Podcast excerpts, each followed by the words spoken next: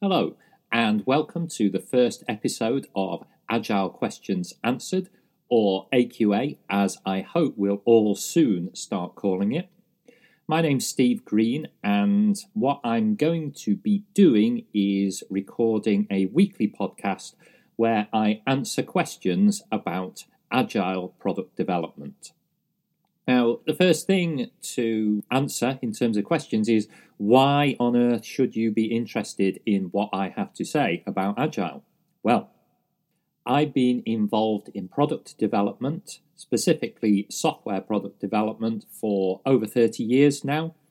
And for over half that time, I've been doing some form of agile development. I've introduced agile working to two different organizations, one private sector and one public sector. And I've made something of a specialism of coming in and helping teams to work better uh, with agile, particularly teams that were struggling to deliver. My approach is uh, very pra- pragmatic. You won't hear any kind of agile zealotry here very much looking at using Agile to solve the problems of software development and product development by extension. Uh, but I hope that uh, the answer to these questions will provide you with some insight into both the way I think and get some insight into things that help teams deliver products, particularly in the software development sphere. So I've lived through uh, quite a lot of changes in the software development industry, and I also have an understanding of what were the factors that caused Agile to arise in the first place. In this episode, what I'm going to answer is the first question really is what is Agile? If you get a bunch of people in a room and ask them to define a software development process or even any kind of product development process, they'll come up with something that looks like this. So they'll say, well, first you have to define what you want. So that's called the product requirements. And then you have to create a design for that. And then once you have the design, you can actually create the product. And once you've created the product, then you can test it. And once everyone has agreed that the product has been created correctly, then you can release it. Now, this sounds very sensible, and I have literally seen groups of people sit down and devise that process. And it does look great, apart from one thing it doesn't work. And to understand the reasons that it doesn't work, you have to kind of delve into things a bit. So, the first thing is around the requirements. Now, particularly with software development, it's really, really difficult for people who are not software engineers to understand what a product that satisfies their desires will look like before they see it. So they understand what they need, but they don't understand what a software product will look like which fulfills their needs. And so if you write down um, a requirement specification, then they will interpret that in a way where they say, Well, I don't really understand what this is going to look like. So I'm kind of going to assume that it does what I want it to do. The second problem is that for any uh, software product of any reasonable size, a requirements definition which is big enough, has got enough detail in for a team of software engineers to actually uh, implement it, is going to be enormous. And I've seen this in, in real life. Um, there was a project that I was asked to review, and they had a, um, a software requirement specification which was over 600 pages. Now, um, I heard a long time ago, and I don't know whether it's actually true, but um, it's probably close enough, that the human mind can only hold seven things in its head at once. And of course, to understand something that is 600 pages long, then you've got to be able to hold many, many more than seven things in your head at once. So, really expecting somebody to read this document and understand it to the extent where they can say, actually, you know, this will do exactly what I want in all circumstances is just unrealistic. And in fact, when I reviewed this document, I read about the first 10 pages and I found three or four anomalies where it said, well, if, if you implement this requirement, then you can't implement that requirement. So it didn't take very long to see that, you know, the, the, the time spent had been wasted. Moving on from that, the problem is that any software system of reasonable size actually takes a long time to implement. So, you know, a, a, typical software project might be 18 months long, might be three years long.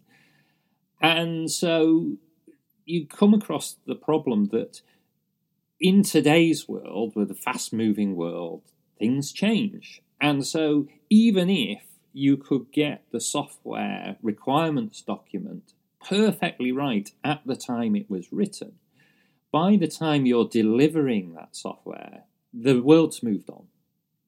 And so your your software product did something that you wanted it to do 18 months ago or, or two years ago. It doesn't do what you want it to do now.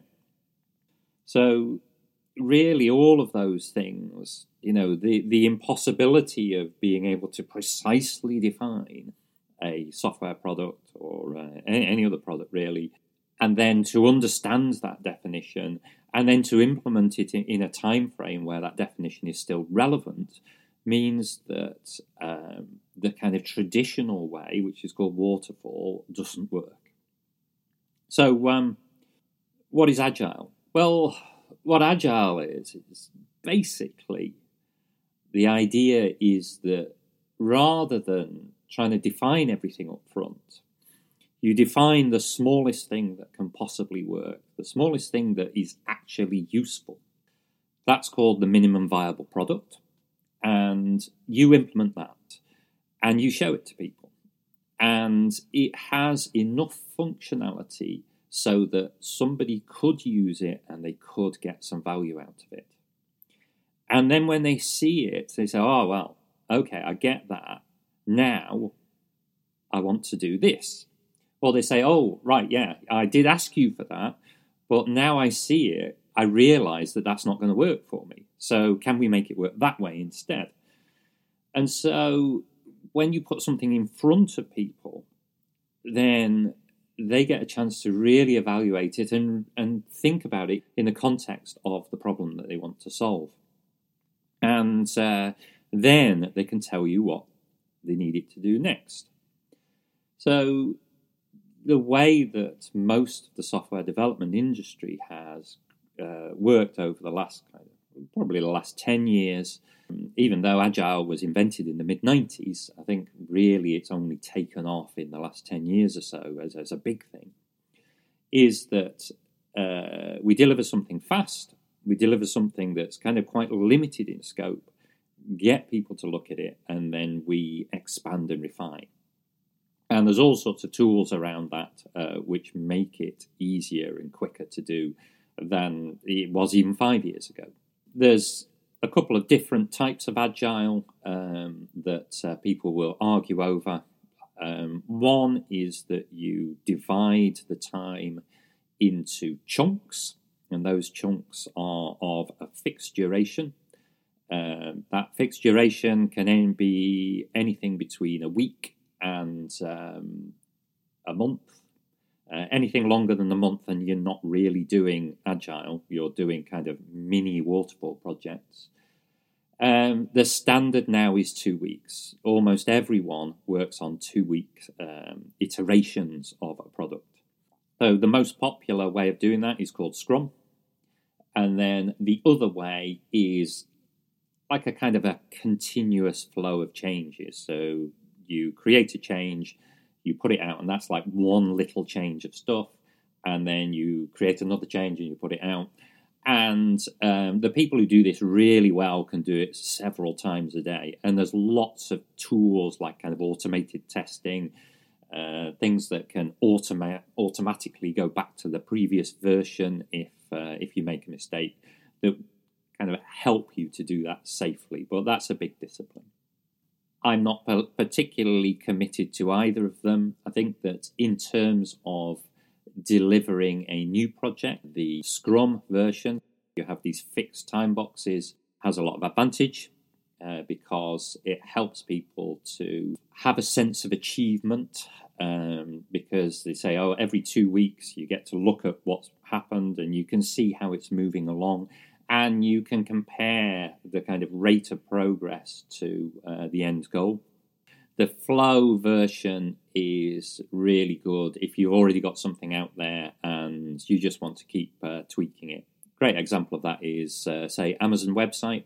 If you go on Amazon from day to day, you don't really notice that it's different, but it is. It's different every time you look at it. And that's because they're continuously improving it. Now, I don't know whether they're using um, the kind of that flow version, which is called Kanban, or they're, whether they're using Scrum, but you know, it certainly would be a good candidate for the uh, that Kanban flow style of uh, thing. So that's the difference, really. Waterfall, you know, the traditional way of doing software projects, you would start by defining exactly what you want, and then at the end, you would get something that, if you were lucky, was what you asked for, but probably wouldn't be what you want. And the uh, in agile you get a chance to see how things are going with a real thing that you can actually use in anger and, and um, you know you can actually start to gain value out of it. Another key thing about agile is that you can change direction uh, midstream and in the extreme you can actually stop a project and take the value that you've got. So, say you're in, within a, a, big company and you're you've got a 18 month project, and then something happens, like a I don't know a virus pandemic. Well, what you can do is say this project is no longer relevant, but I've got all this value. Uh, so there's a system out there that people are working uh, with and using every day, but all the new stuff that we were planning to do, well, you know, it still would provide value, but not as much value as doing something that allows us to, you know, help people work from home, whatever it is, you know, deal with the pandemic, deal with the emergency that we have. Well, you can do that. You can stop. If you think about a traditional project, you know, uh, say you've got a project that's going to last two years, and um, 18 months in, uh, you say, well, it's no longer relevant. You know, we now need to change completely the direction that the organization's going. Well, after 18 months of a two month project, you're probably just about getting towards the end of the development phase and getting into testing. So at that point, you've got nothing. And all of that money has just gone. Uh, and that, I think, is a key uh, advantage of agile over the traditional waterfall way of doing things. It allows you to stop and take the value that you've got and then move and do something else. So that's uh, that's that. What I'm going to do is try for a podcast every week. Firstly, I'm going to use questions that uh, get asked of me via Quora. Uh, over the years, I've answered quite a lot of uh, agile questions on Quora and uh, so I get quite a few people asking me questions, and not all of them are people wanting answers for their university essays. Some of them are pretty interesting, so I'll pick the most interesting one that I think that other people will be interested in my take on, and uh, answer that. And then, uh, you know, who knows? Maybe some of you might want to get in touch with me and ask me something specific, and uh, then I'll try to answer your questions. So that's it for now. uh, hope you found that interesting, uh, bit food thought, and I will uh, speak to you again in a week's time.